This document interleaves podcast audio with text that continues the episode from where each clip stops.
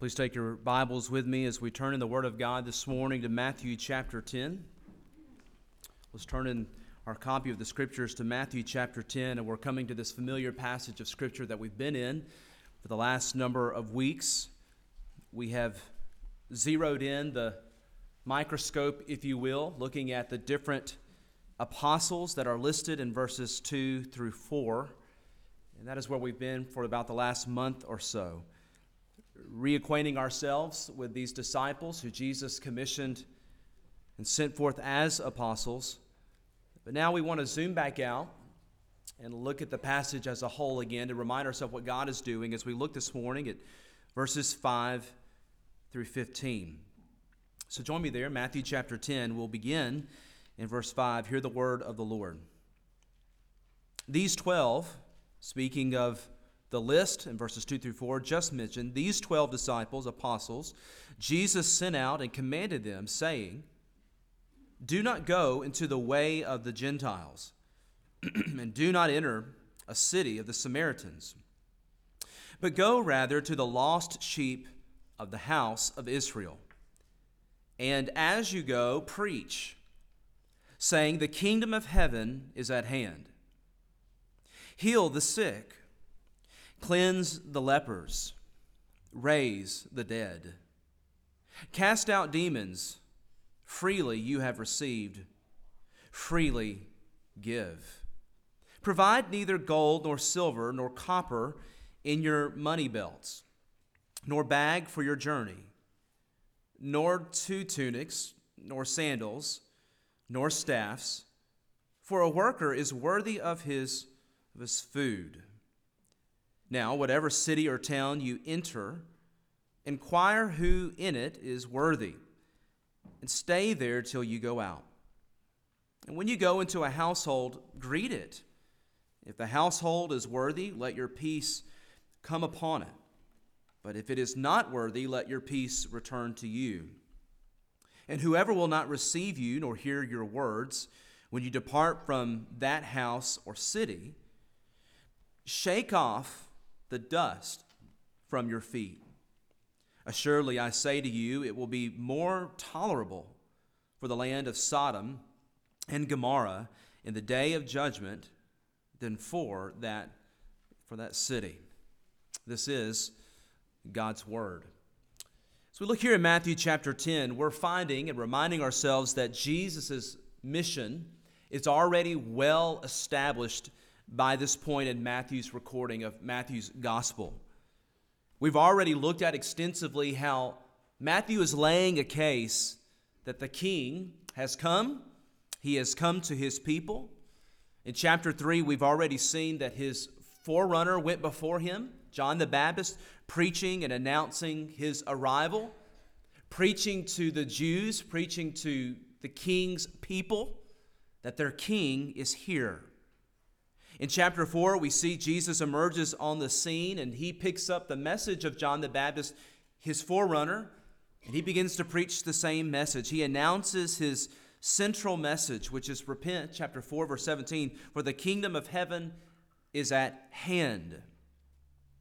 In chapter 4, verses 18 through 22, we saw where he began the process of calling his first workers and disciples, and we've been looking at that culmination last few weeks here in chapter 10.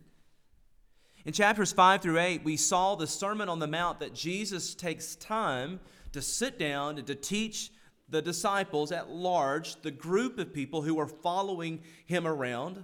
It includes those who are generally interested, uh, interested for false reasons or less than good reasons, but it also includes core disciples like the apostles who Jesus calls to himself.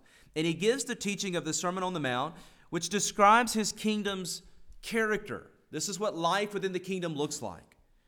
This is what disciples look like. This is the fruit of disciples. If you say you are a disciple of the king, this is what your life looks like. That's what we saw in chapters 5 through 7. And then most recently, we've been in Matthew chapter 8 and 9, where Matthew has one goal, and that is to disciple us, to convince us that the king has power. The king has authoritative power, and this authoritative power is revealed. As we worked our way through Matthew's chapter 8 and 9, we saw that this king has power, and it's not a, a form of power or a pseudo power, but it is truly God's power.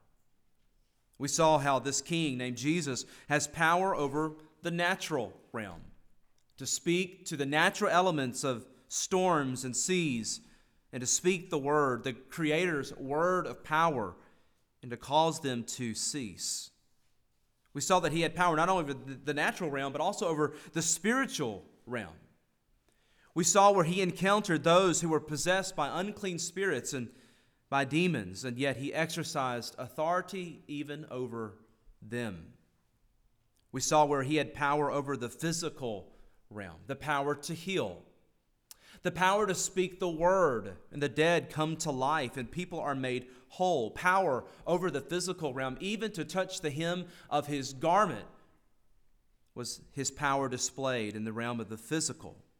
When we saw the woman with the issue of blood healed, for example. And then, as I mentioned, we saw his power ultimately by raising the dead to life. No one, no one has displayed this kind of power that the King of Kings and the Lord of Lords uh, displays. Now, that sets us up for Matthew chapter 10, where, where we are now, where we are moving forward to. And here in verses 5 through 15, we see that Jesus begins a second key teaching to his disciples of what you could say is ministry principles, ministry life, instructions for some of their first steps of ministry. We're going to find in this next extensive teaching, this is his second key teaching of five, that Jesus begins to instruct his disciples. That's why we've entitled today Instructions for a Successful Mission. Now, what we find in Matthew chapter 5 through 15 is not comprehensively for us today in the sense of in the same way, but yet we can see principles for us. We will seek to derive out of the text here this morning.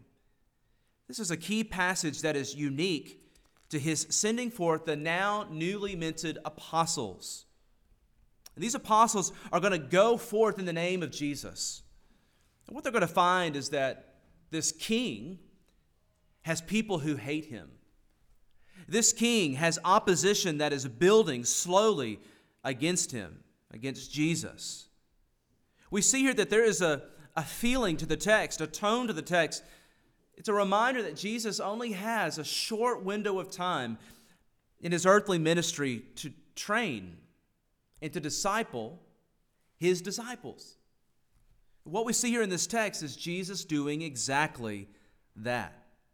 This is the beginning process, if you will, of moving his apostles and his disciples from the sidelines of ministry, where up until this point, the focus has been on the king, his power, his power to heal, his power to raise the dead, his power to exorcise demons, his power to calm the storm.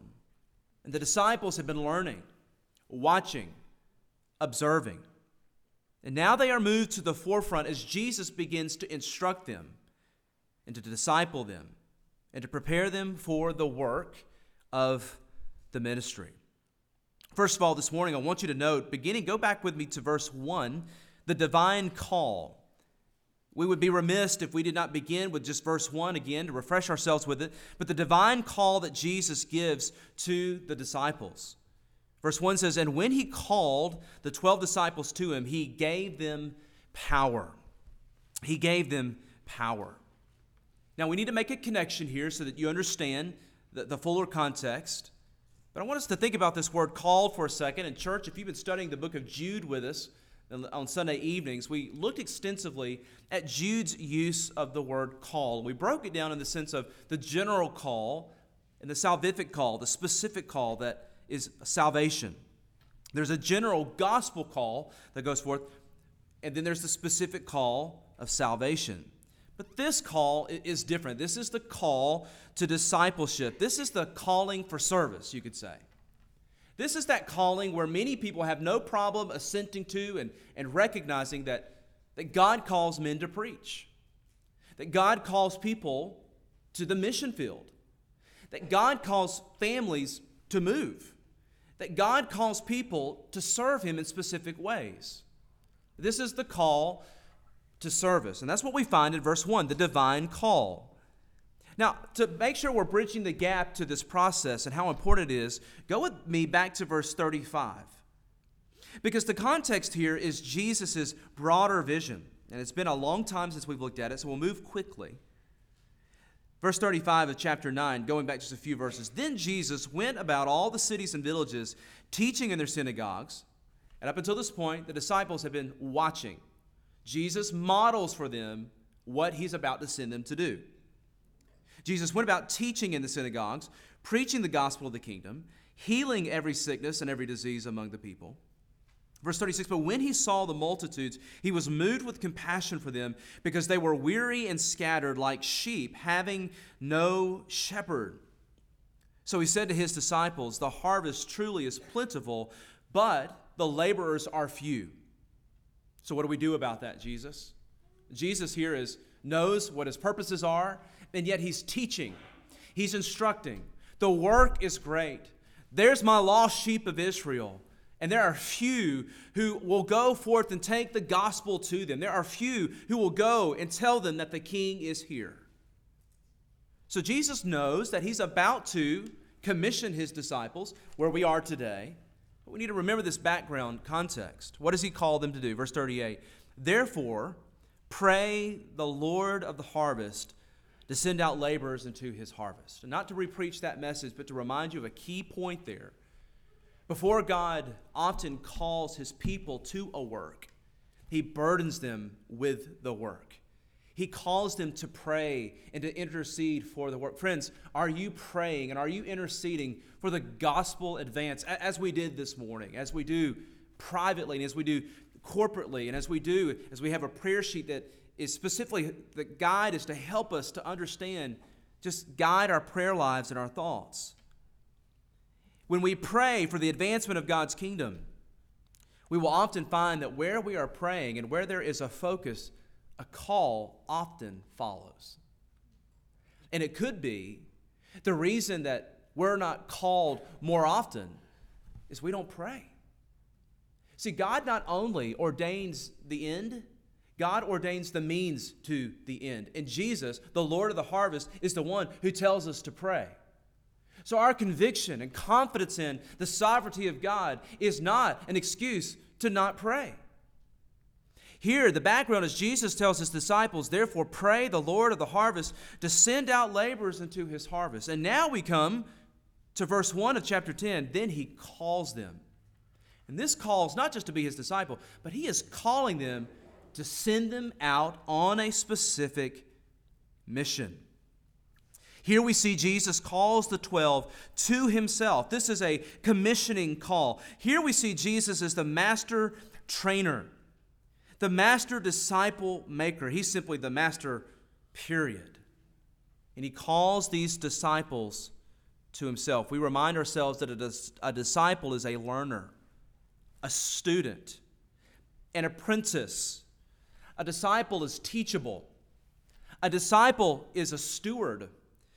A disciple is obedient. In fact, you could say it like this the New Testament knows nothing of a lifelong disobedient disciple. The New Testament knows nothing of those who say they're a disciple, and yet there is no evidence of discipleship. Here, Jesus calls these disciples to himself, and he pours his heart into them. He pours his message into them, and he equips them for the work of the ministry. Again, the scriptures know nothing of a disciple who is a true disciple who continues in a continual state of disobedience and not following the master's call. Oh, surely we have examples of disciples who err, of disciples who sin, sin grievously. But they, if they are true disciples, will show the fruit of repentance. And they will follow again, confess their sins. As the book of Proverbs says, the righteous man falls seven times and yet he gets up again by God's grace. There's a lesson for us that we see here in verse 1, then moving back into verse 5, is that the call, the first call that Jesus gives, is the call to be with Jesus. Now, Jesus is about in verse 5 to send them forth in a commission, but before that, the call is to come and to be with him. There's a principle for us, and this is what it is. Before we serve Christ, we must abide in Christ. Before we go forth in His name, we are called to come and to commune, to hear from Him, to be instructed by Him. As we see these disciples are sent forth, it is with the equipping grace of God. Again, up until this point, they've been in the background, they've been silent, they've been watching. I was in a hospital this week, I was seeing doctors, and I'm assuming this is who they were as I was just walking down a hall. I see doctors going in their robes. You know, they have that look. They've got the little lanyard, the little name tag pin, and I assumed the one that I think is the doctor. Nowadays, you don't know because they're younger than I am. That's when you know you're getting old, right? When every, all the professionals in your life are even younger than you are. You, you were the younger guy, and now, now everybody looks like they're in high school, right? So I think I know who the doctor was. I'm trying to be funny. Some of you look like you're offended already. You see the doctor walking, but then you see two or three even younger guys walking with them. And the assumption that I made this week was there's the physician's assistant, or there is the medical student who is simply trailing. He is the apprentice. But when he goes into that room, he's not talking, he's watching, he's learning. There is much for that medical student to learn, to observe, how to deliver good news, how to deliver bad news, how to be empathetic, how to show concern, how to treat this patient as if that was your mom, that was your dad. How to be careful in your assessment of the, the test results. We see this in everyday realms of life. And this is what the disciples have been doing. They've been listening, hearing, talking with Christ, asking him questions, praying with him. But here they are being prepared to go forth. Friends, it's a reminder for us that before we go forth in the name of Jesus, we need to learn to spend quiet time with him, meditate with him, to learn the mind of Christ. Again, before we work for Christ, we must learn to abide with Christ. And could it be that our ministries are not more, I hate to use this word, successful? Maybe the better word is fruitful? Because we're operating in the realm of the flesh and not in the realm of the spirit. Where we see in John 15, where Jesus gives kind of the key hallmark passage of abiding in Christ and bearing fruit and how this is the role of the ministry of the Holy Spirit. Paul tells Timothy in the qualifications for elders and deacons let the man first also be tested. This is what we see Jesus doing with this core group of disciples. So, what we find here is the divine call. Secondly, in verse 5, we see the divine commission that Jesus gives. The divine commission that Jesus gives. Verse 5 tells us Now, these 12 Jesus then sent out and he commanded them. These 12 Jesus sent out. He called them to himself, verse 1. Verse 5, then he sends them out again. There's a lot in between the lines there. And then he gives them the command to go forth in his name. Here we find in our text that Jesus commissions them, but he gives them the authority that is needed for the mission. Notice when we going back to verse 1, this authority is described in detail. Verse 1 says, And he gave them power over unclean spirits to cast them out. So the same power that Jesus modeled and displayed in chapters 8 through 9, power over the spiritual realm, he now invests that authority, divests that authority to his apostles who did not have that authority, but now they do. To go and cast out unclean spirits and to heal them of all kinds of sicknesses and diseases. So Jesus equips them, he calls them. You know, it's often said that confidence, internal confidence, comes from being prepared, being supported. We see both of those things here in the text. These disciples, these apostles go forth in the name of Jesus because they've been prepared. Now, you can never be prepared for everything. And oftentimes the reason we don't serve Jesus is we try to get at all the, all the possible scenarios. We want to master them. Before we'll share the gospel with our neighborhood, we want to be ready for every and every possible question that we could ever be asked. And then we'll feel confident and equipped to go. Now listen, that, that's not what we're talking about when we talk about being prepared. We have the power of the Holy Spirit given to us. We have the Word of God to grow in and to know. That's what we mean when we say being prepared. Paul says in Colossians chapter 3 let the word of Christ dwell in you richly. Know the sword of the Spirit, which is the word of God, and you will be prepared. But here we also see they're supported. He commissions them, He sends them forth. They're able to go forth with confidence that they are the master's men and they are fulfilling the master's will with the master's message. Here we find that Jesus is giving to them real time oversight, real time feedback, real time live training. Now, why do they go forth? Why does Jesus commission them, as we see here in verse 5? Their task here is to announce that the arrival of the kingdom is here. If the king is who he says he is, if the kingdom is what we think it is, and if it is all that the scripture says it is, then it, listen here, demands a response. It demands a response. The gospel demands a response. When the gospel is preached, doesn't matter if you've ever heard it before, it demands a response. The gospel is a number of things. The gospel is an appeal, the gospel is a call. But most importantly, the gospel is a command. And again, going back to that message that the forerunner, John the Baptist, preached was repent, for the kingdom of heaven is at hand. That's a command. In chapter 4, when Jesus picked up that same message and said, Repent, that's a command. It's not a suggestion. It's not a, if you feel like it. How different the preaching John the Baptist is and Jesus is. They, in Matthew chapter 7, at the end, we saw there where he stunned the crowds because he spoke as one having authority. How different the preaching of the apostles and of Christ than for the preaching we hear today. It's lacking authority, biblical authority. Now, if the kingdom of God is what we think it is and what it claims to be, then these apostles are going forth to preach the call, to preach the verdict to the chosen people of God, the people of Israel, because it demands an appropriate response. This same authority that Jesus has displayed in chapters 8 and 9 is now given to the 12. They are now able to go forth in the same way that Jesus did.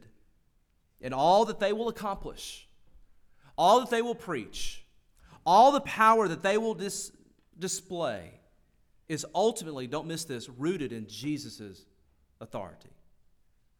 When we pray for our elected officials, we pray that they will be awakened to the fact that, yes, they have authority, but it's a delegated authority. That authority does not originate with them. That's what we call the definition of corruption. Corrupted authority begins to give a godlike complex that says, I'm the all seeing God, if you will. I have all authority.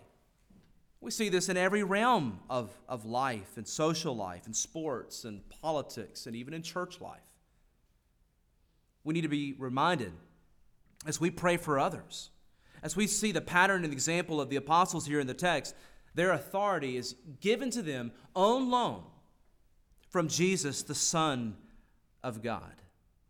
All authority and everything that they're able to accomplish comes from Jesus from his authority. In fact, he will say in Matthew chapter 28, all authority is given to me. In fact, just turn there briefly, and I want to ask that you mark it because we're going to turn right back there in just a moment. In Matthew chapter 28, in our next point, looking at the message that they are to give and to preach. Matthew chapter 28, just to nail this home, verse 18 Jesus came and he spoke to them, his disciples, saying, All authority has been given to me in heaven and on earth. That's a summary statement of all the Gospel of Matthew. Jesus has been displaying his authority, and at this point, when he says that commission command, he's announcing that he has power over death, hell, and the grave as well. The power to save the lost from their sins. So here we find that he gives this authority to the apostles. This is a stewardship that he gives to them, one that they will give an accounting for. And something we need to be reminded of is some people speak of this apostolic age as if everyone, man, woman, and child, all the, all the time are performing miracles, signs, and wonders. And friends, that, that is not the case. This is a delegated authority. One, one way that we could understand it is, is this is an authority that is under the discretion of Christ, under the discretion of God the Father. Even in the ministry of Christ, he operated according to the will of, the discretion of God the Father. There's plenty of passages where we see where Jesus chooses to heal or to exercise authority. He's ultimately able to say in John 17, I have perfectly fulfilled your will, O God. I have not acted in a way that is inconsistent with your will for my life. The apostles, particularly in the book of Acts specifically, if you'll remember the key passage where they say, Silver and gold we don't have, but what we have we'll give to you. And what did they have? At that moment, they did not have some type of miraculous uh, sign gift or power to come up with money or something to give to the men that were asking of money. But they said, What we have, we'll give to you. What was that? That was the message, the message of Christ. Even the apostles' ministries were under the discretion of God the Father. They were not without abandon in the displaying of this divine power and authority. Friends, it's a reminder to us that even as we are disciples of Christ today, while this does not particularly break down as we think about being commissioned with power and authority in this way, it's a gentle reminder to us that disciples of every era will find their own authority by only submitting to Jesus and His Word. The only authority that I have here this morning is not, does not originate with me. The only authority our elders have here at Grace Church does not originate with us. The only authority we have is from the Word of God. Shepherding the bride of Christ, which He has purchased with His own blood, feeding the sheep with the Word. That's the authority. And we are simply the, the messenger boys. We are simply the waiters who it's our job to, to take the food of God's Word, the authority of God's Word, and to communicate to you what God has said. In the same way, we don't want a waiter tampering with the chef's arrangement of the food as if he has a better idea of how that should go, or it needs more of this or needs more of that. If we saw the waiter bringing us our food like that, we would probably get up and leave. So, whoa, whoa, whoa, whoa. But in the same way, many churches, many pastors are tampering with the message. They feel like they can change God's message. The only authority we have is to deliver God's word as God has given it to us to his people. 2 Timothy 3:16 the Word of God is given to equip the church so that the man of God may be thoroughly equipped. It is profitable for our learning and for our admonition. So it's a reminder to us how God does it. He does it by His Word today. While we don't have the sign gifts, we have His Word, we have His Spirit. Acts chapter 2 tells us that the apostles were instructed to wait until the Holy Spirit came upon them. Acts chapter 1, verse 8. But you will receive power when the Holy Spirit has come upon you, and you will be witnesses to me in Jerusalem and in all Judea and Samaria and to the uttermost parts of the earth. We have the Holy Spirit who empowers us to do kingdom work, who leads us by his Spirit in conjunction and in consistency with the Word of God. This is the ministry of the Spirit of truth for the equipping of the body of Christ. What confidence we have, amen, in the Spirit of God in the power of God to do the work of God. And another, another way you could say it, we say it often here, but if we want to have God's blessing, church, we must do God's work, God's way, for His glory. As He spells it out in His Word, following His Spirit, being consistent with His Word. And if He chooses to bless, all glory be to Christ. If He chooses not to show us physical, tangible blessing in our lifetimes, still, all glory be to Christ. That's his business. Our business is to be faithful to the message. Number three, we see not only their call, number one, their commission, number two. But number three, we see their course in verses five and six. Now, this is where it begins to get interesting. Verses five and six tell us that they have, in Jesus' design, a defined way and a place to go. There is places that Jesus does not want them to go, there are people that Jesus does not want them to deliver the message to.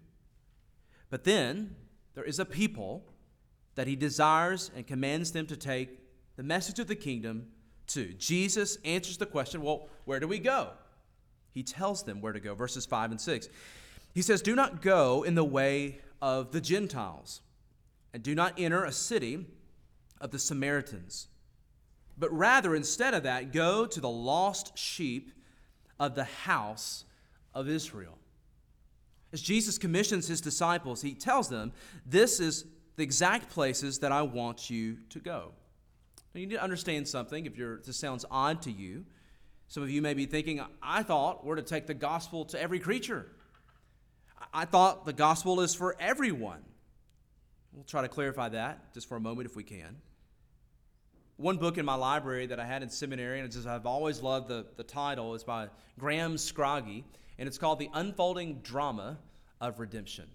And it's a book that covers, it's a massive book that covers from Genesis to Revelation God's redemptive work through his people. So, to use and borrow that title, in the unfolding drama of redemption, this is a unique time in salvation history or redemptive history. This is a short term missions trip where God is, first of all, sending his messengers to his people. Now, notice here, his people are the Jews. That's, that's the whole case Matthew is making. When Matthew introduces the king, he starts off with the lineage of that this Jesus is of the line of both Abraham and David, which to the Jews was authentication that when the king, when the Messiah would come and when he is here, we will know his heritage. We will know that he is the promised one, and that is the aim that Matthew seeks to make. In Matthew 121, if you'll remember, it is announced to Mary that she shall call her son's name Jesus, for he has come to save his people, his people from their sins. That his people is, is who we're talking about here. The people of Israel, the Hebrews. Now, here we see the shepherding language, one of a shepherd and sheep, one of lostness. In fact, it echoes Jeremiah chapter 50, verse 6, where God speaks and he says, My people have been lost sheep. They're shepherds, notice here, speaking of going back to our previous point of not being faithful to the message, faithful to the Word of God for our application today. Their shepherds have led them astray. It's a comment that is made in Jeremiah 50, verse 6. When we fast forward to Matthew chapter 9, that's the language that Matthew's using here, speaking that Jesus gives. Verse 36 of Matthew chapter 9 When he saw the multitudes, he was moved with compassion for them because they were weary as sheep having no shepherd. First, the gospel, the redemptive news that the king has arrived, that the king is here, first goes to the people of Israel. When we look from Genesis to Revelation, the gospel, the good news, has always been for all men. But God works through covenants and promises, and He chose to call a people to Himself, for Himself, by Himself, for His own glory. And so we see the day in Genesis where He calls a man who doesn't know his spiritually his right hand from his left named Abram. And he calls him because of his sovereign grace. What was special about Abraham? Nothing. Why was Abram uniquely the one chosen and called? Because of his own good pleasure, for his own glory, out of the counsel of his own will. He drew Abraham to himself he made a covenant promise to Abraham and said, Abraham, out of you, all the families of the nations of the earth will be blessed. He would give this gospel news, this promise of a Messiah that was given in Genesis chapter 3, more clearly defined to Abraham and to his seed. It was promised to Abraham that his seed would be more than the sands of the sea and the stars in the sky. Here's the point I'm trying to make God chose a people to be the unique vehicle to deliver the message that the king is here to the nations. If you remember in the Old Testament, Israel was called to be a light to the Gentiles. So the advancement of the knowledge of himself was given to the Hebrew people. He says, Out of all the peoples of the earth, you only, speaking of the Hebrew people, the Israelites, have I loved. So God calls to himself a, a, particular people, a covenant people, who received the privileges and had their unique responsibility to carry the hope of a Messiah who would save his people from their sins. The problem is, the king is here. The king has arrived, and his people aren't even looking for him. That's why John the Baptist was sent to herald, to break up the fallowed ground with the hammer of God's word, with the preaching as the seed would go forth. John the Baptist was just destroying, spiritually in a sense, breaking up hearts, breaking up hard hearts, breaking up the ground so that the seed of the message of repentance and faith would come and bring salvation. Jesus picked up the same message, and now the apostles, as we'll see extending into Acts, begin to preach the same message. So the way that they responded to the news would reveal their spiritual condition because the kingdom of heaven deserves and demands a response. And God's people, his chosen people, have a hardened heart. The Jews first rejected the forerunner. They are in the process of rejecting the king. And eventually they will reject the apostles. These reasons of why Jesus sends his apostles to preach the gospel to his people. Again, they're theological, they're also practical, as was read in Romans chapter 1, verse 16. Paul says, I am not ashamed of the gospel. And notice the order that he has says there. We say it so often and we memorize it so often, you probably don't even think about it. But to the Jew first, then also to the Greek.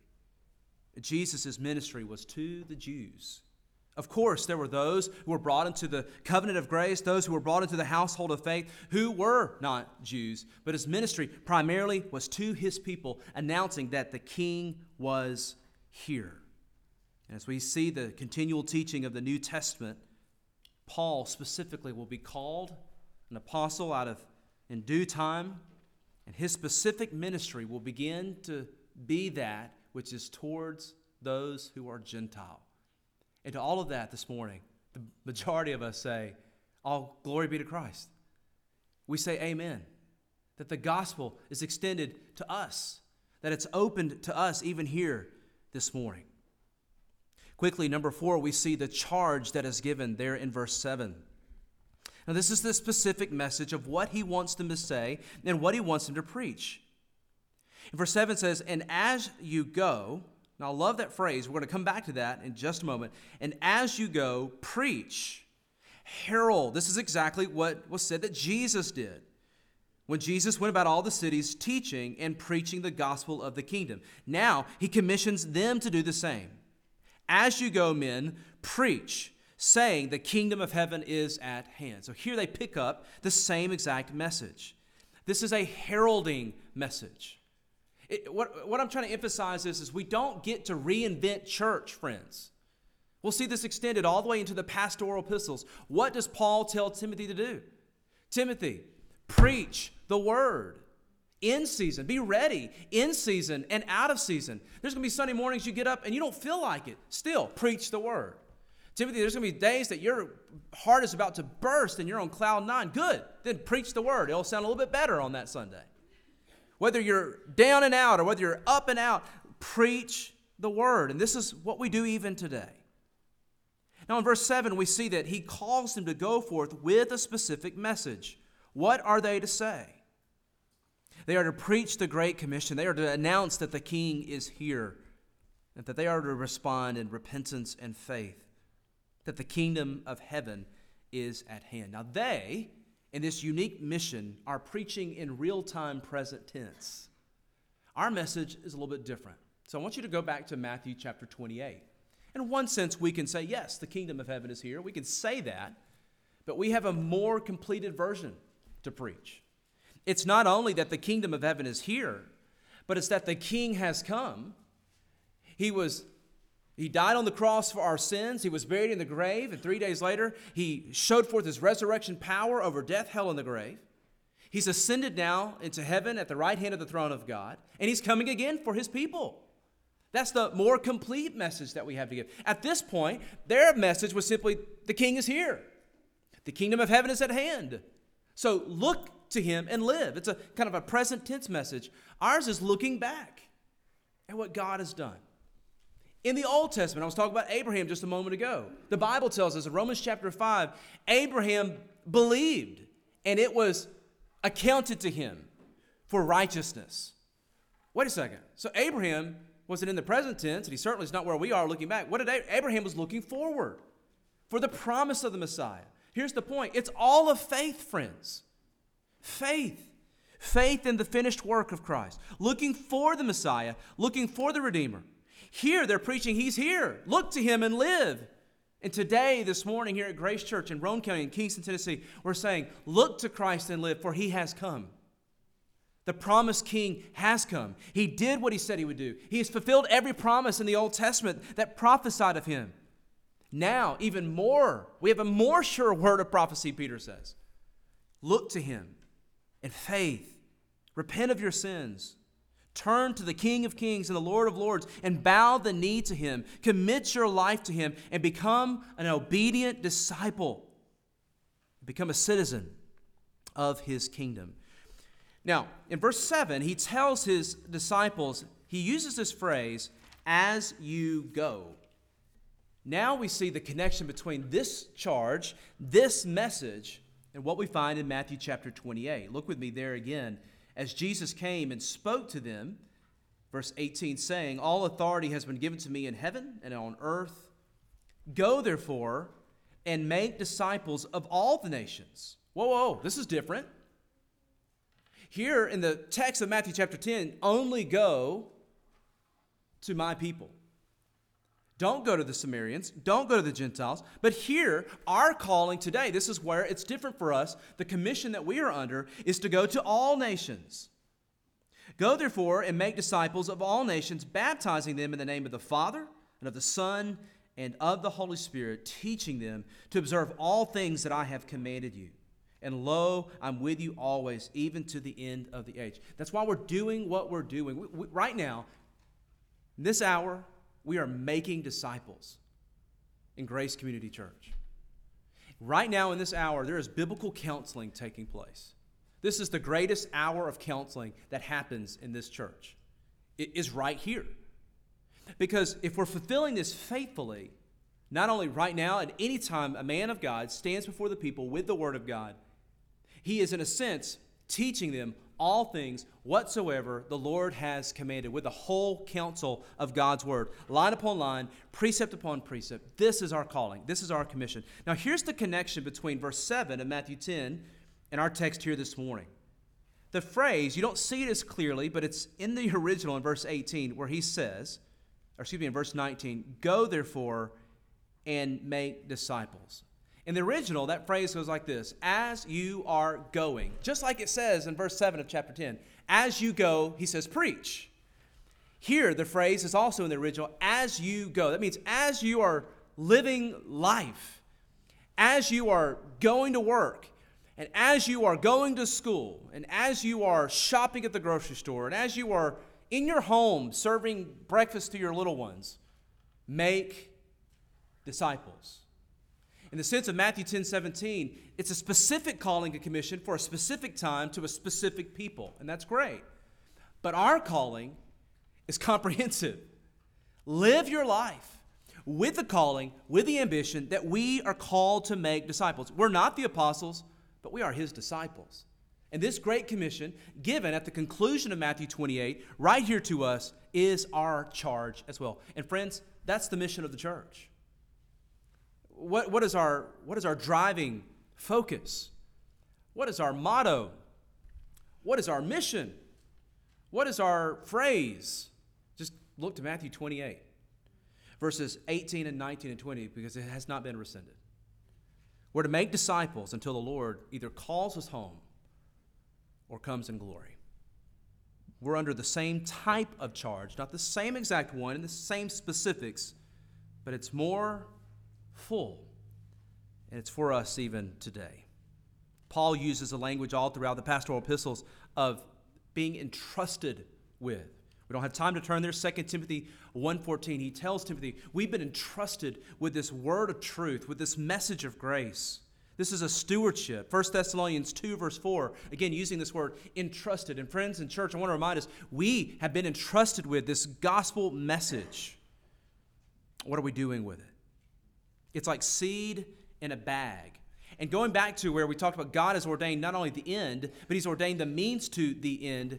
God has ordained that the seed must be sown so that His people will hear it and respond in repentance and faith. And if you're disobedient, yes, listen, God's not limited to you. But what a joy and what a privilege it is to be obedient, to follow His pattern and His way, to follow in hope, knowing that when we obey Christ, we're giving honor to Him, doing His work His way. We don't want to keep the seed in our bag. We want to sow. And when we sow, we will reap. And we're not to grow weary, but we're to continue in faith. Very quickly, number five, in verse 8, we see the distinct characteristics that were given to them. How are they to go? Going back to Matthew chapter 10. I'm going to move quickly at this point because this is where it gets very unique and for them. There are principles here, no doubt about it. But we see that it is uh, very distinct in the, the different characteristics that were given to him. He tells them to not only give the message that the kingdom of heaven is at hand, but to heal the sick, cleanse the lepers, raise the dead, cast out demons, freely as you have received, freely give. So let's stop right there just, just for a quick second. Verse 8. This charge that they have, that they're called to go forth and do, was for one specific message. Notice the order of the message first, and then the, the sign gifts second. The, the message is to go forth, and how will the people believe the message? The apostles are endowed with power and authority to validate and authenticate the message. In John chapter 3, when Nicodemus comes to Jesus by night, do you remember what he says? He says, We know this no man can do the signs that you're, you are doing because they, unless he has come from God. In the same way, the apostles are endowed with these sign gifts and this power and this authority to authenticate the message. And they have what you could say a perishable expiration date on them. And as we're going to see later in the Gospel of Matthew, even in Jesus' own ministry, do not miss this. Even in his own ministry, the signs and the gifts and the miracles, they all stop. There comes a point to where Jesus says, This is done. Now you need to listen to my authority and to my message. And guess what the people did? The people turn away and they leave in mass. They leave in mass. So the sign gifts were given for a purpose with an expiration date. The message comes first, and the specifics are given in verse 8. Now, the reason he says, freely as you have received, freely give. Paul echoes this same question when he says, What do you have to take pride in, boasting in? What do you boast in? What do you have, and what do I have that we have not freely received from Christ? His sovereign stewardship to us. And the answer to that is absolutely nothing. Now, the background commentary says on this that many false prophets would go forth and charge exorbitant rates to try to relieve demon possessed people, and they would take money from people to serve them in the name, quote, of God, and yet they were never able to deliver on the quality of the, quote, deliverance ministry. It's another point of emphasis that Jesus says here don't be like them. You have freely been entrusted just now with this power Freely you have received, freely, graciously give. Seventh, we see here the deliberate choice uh, that is given in verses 9 through 11. He also tells them what not to do. And again, this does not apply to us because later in Luke's gospel, he then tells his disciples to do what he tells them here not to do. There's a couple reasons for that. Let's read the text very quickly in first. In verses 9 through 11, he says, provide neither gold nor silver. In other words, don't take up any savings or any, any plans for this trip in your money belts. Don't even pack, verse 10, a, a travel bag for your journey, nor two tunics, nor sandals, nor staffs. For a worker is worthy of his food. Paul echoes this the pastoral epistle says, A laborer is worthy of his meat, of his hire. Verse 11 So now, whatever city or town you enter, inquire who in it is worthy. And then stay there till you go out from there. And when you go into a household, greet it. If the household is worthy, let your peace come upon it. But if it is not worthy, let your peace return to you. This is unusual instructions. I think it's safe to say that Jesus is sending these apostles on their first, quote, short term missions trip, which happens to be to their home neighborhood, by the way. There's a couple of things at play here. They're in familiar territory, they're not going to Indonesia, okay? They're going right down the road. They know these people, they have friends, they have family, but the main point that Jesus is saying is trust me. Trust me to provide for you. Later in Luke's gospel, he will ask them, Did you lack anything? And they say, No, Lord, we did not lack provision. There is much wisdom there for us. When God, God calls, he provides, doesn't it? If the calling is from God, when we go forth in his name, he will provide every aspect of what we, what we need. Now, notice the point he's trying to teach them is faith in the God their Father. Remember going back to Matthew chapter 6 and 7, that doctrine of the fatherhood of God is brought in. Living before Him, walking in the fear of Him. And here, Jesus is reminding them that their Heavenly Father will provide for them just like He instructed them in the disciples' prayer or the Lord's Prayer. Lord, give us this day our daily bread. Here, they're living that message. Here, they're growing as little babes in faith. They're, they're growing in the school of faith. And this is their first big mission. And they're going to go forth, not trusting in the arm of flesh, which will fail them every time, but trusting in the power of God. Now, notice verse 13. He says, If the household is worthy, let your peace come upon it. Now, later in, in verse 16, he's going to tell them to be as wise as serpents and as harmless as doves, which is an unusual phrase. But he tells them to go forth preaching, following in the sign gifts, and to have the discernment to know that those who show a responsiveness to the message to be willing to be cared for by them, provided for by them. And when they go to their house, as they provide shelter and a roof for them, to pronounce a blessing over the house. This verse 13 is, is a call for blessing. It's a call for wholeness. When the apostles come into those who would host them, they're to pray what you would say a prayer of blessing, a prayer of peace. This is an all encompassing asking of God to do what only He can do upon this house because they are partnering in the work of the message of the kingdom. But then, interestingly enough, verse 14, he says, But if you go into a house, well, you realize they are hypocrites. They initially showed a responsiveness to the message, but they're hostile to the message. Or he doesn't go into a lot of detail, but the point is, verse 14, if you then find that they will not receive you nor hear your words, when you depart from that house or that city, shake off the dust from your feet. Now, this is a pattern, this is a tradition of the Jews that anytime they would travel through Gentile territory, before they would come back into their hometown or country, they would symbolically stop and take off their sandals and clap their sandals together and, and brush the dust of the Gentiles off their feet. Paul will later say that when he would be moved or removed from a town, that he would stop and dust, literally the, the dust off his feet, because they rejected the gospel of the Lord Jesus Christ. There's a word for us here. There comes a time in our ministries where a hardened heart becomes evident and apparent and clear and bold to where in our consciences, as those who have the heart of Christ, where we have to just turn them out to Satan, as Paul uses in 1 Corinthians chapter, eh, I can't remember the chapter, but 1 Corinthians. The idea here is this we don't keep casting our pearls before swine.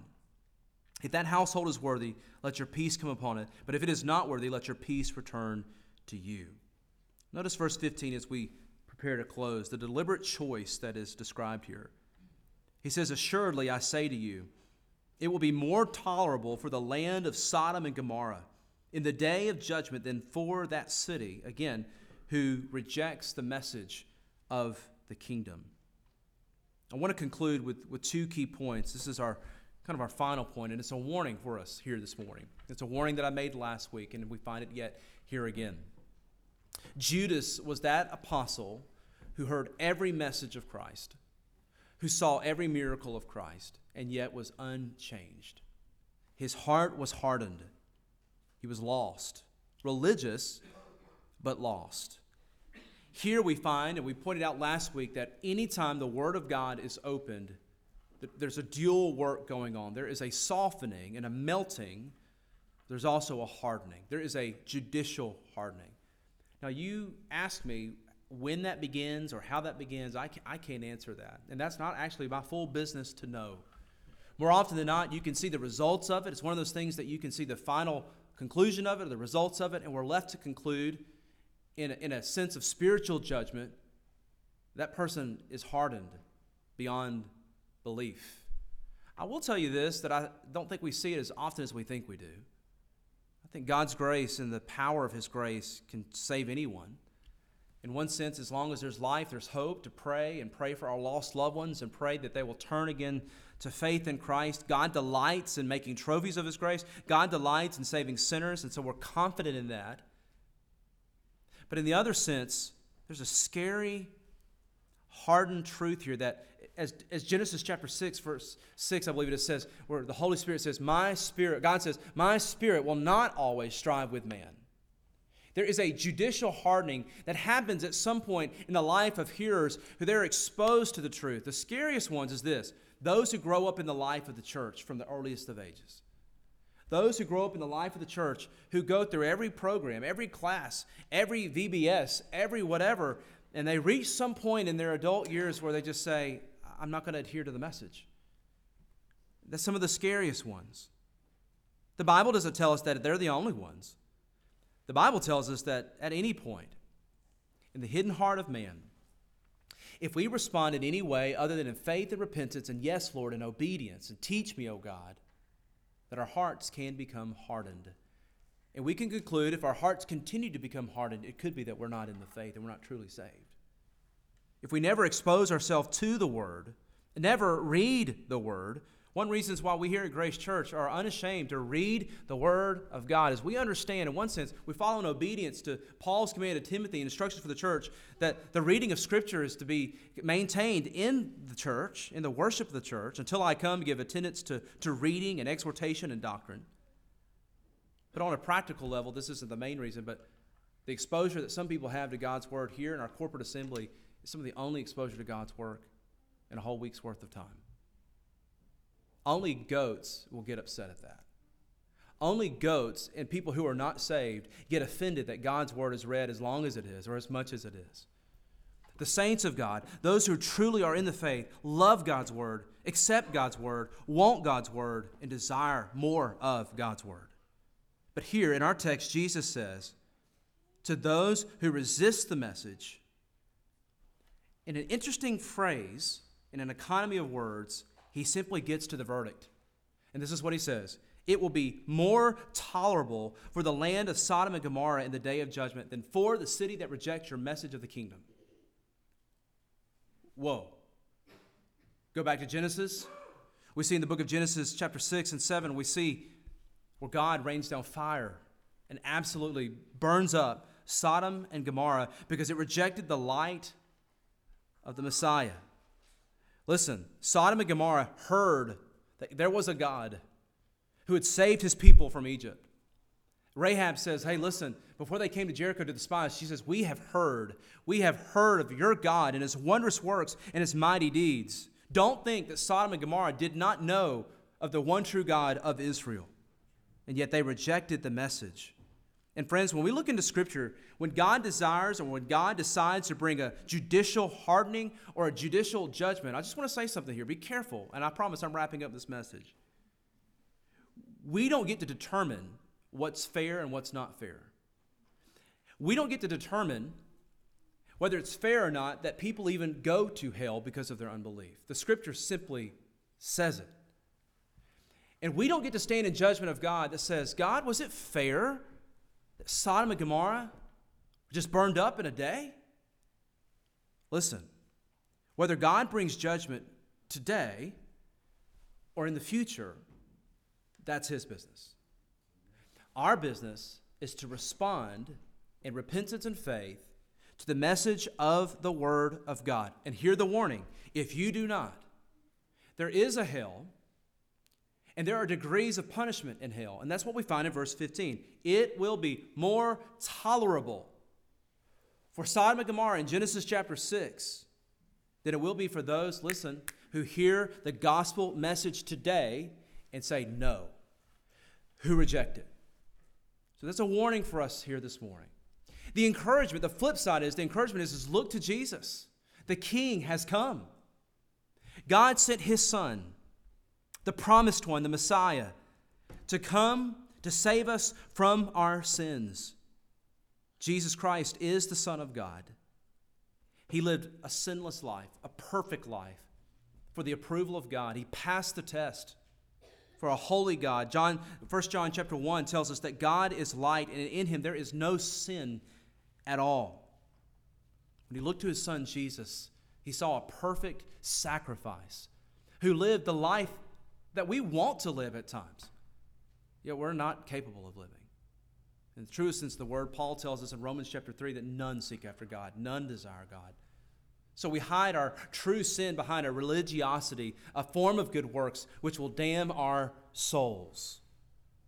Yet Jesus came and lived the perfect life for us. He died on the cross for our sins. He was buried in the grave and rose three days later, displaying power over death and the grave. He ascended, leaving his kingdom work to his apostles and to his disciples. And that's us today. We're not the apostles. The apostles were the foundation of the church, but we are his disciples. And the church, listen here, according to Ephesians chapter 4, the church is God's plan for the world. The local church. Churches like Grace Church are how God is working his kingdom today. My friend, if you will hear the message of Christ, if you're apart from Christ, you're lost and on your way to hell right now. You have no guarantee of life in the next five minutes. You have no guarantee that you'll live the next five minutes. Two Mondays ago, I buried a man that was younger than I was. That was sobering. Just to be reminded that young men die. None of us are guaranteed our next breath. None of us are guaranteed our next moments. If you will look to Jesus, if you will respond in repentance and faith, He will not cast you out. Run to Christ. But, friend, the warning for you is this if you scoff this message, it will be more tolerable for Sodom and Gomorrah than it will be for those who reject the message of the King. Let's pray together. Our gracious Heavenly Father, we thank you for the message of the kingdom, the fuller message that we even have today. Lord, to go forth and to preach to all nations that, Father, you have come to teach them all things concerning the person and work of Christ, to baptize believers in the name of the Father, the Son, and the Holy Spirit. Father, what a joy it is to be a part of a church like Grace where we desire to obey Christ, to obey and fulfill your commission that you've given to us, even here. Father, we're not perfect. When we come before your word, we see our sin. we see, Lord, in your gracious mercy, your Spirit shows us our iniquity, our trespasses, and as your children, Lord, we confess our sins. We come before the light of your presence asking that you would help us as we worship you in spirit and in truth. Lord, we thank you for the grace and the mercy that we receive in Christ Jesus our Lord. Father, our confidence comes in the salvation that we say we have, not that Lord, we repented and believed when we were six or seven or 20 or whenever it was. But our confidence comes that your Spirit is at work in us even at this very moment. We're confident in that profession of faith, or that when we sin even today, your Spirit convicts us and shows us our sin. And Lord, we come to you for mercy and renewal and forgiveness. Father, thank you for your grace. Your grace is that which we do not deserve. And Father, yet you freely give it to us, not of works, lest any man should boast. Lord, if there's anyone here this morning that is apart from Christ, I pray that today would be the day of salvation for them. There may be some here this morning who are wrestling with their faith, with their trust in Christ. I pray that we could help them today. Lord, would you bring them to us? It's in Christ's name we pray. Amen.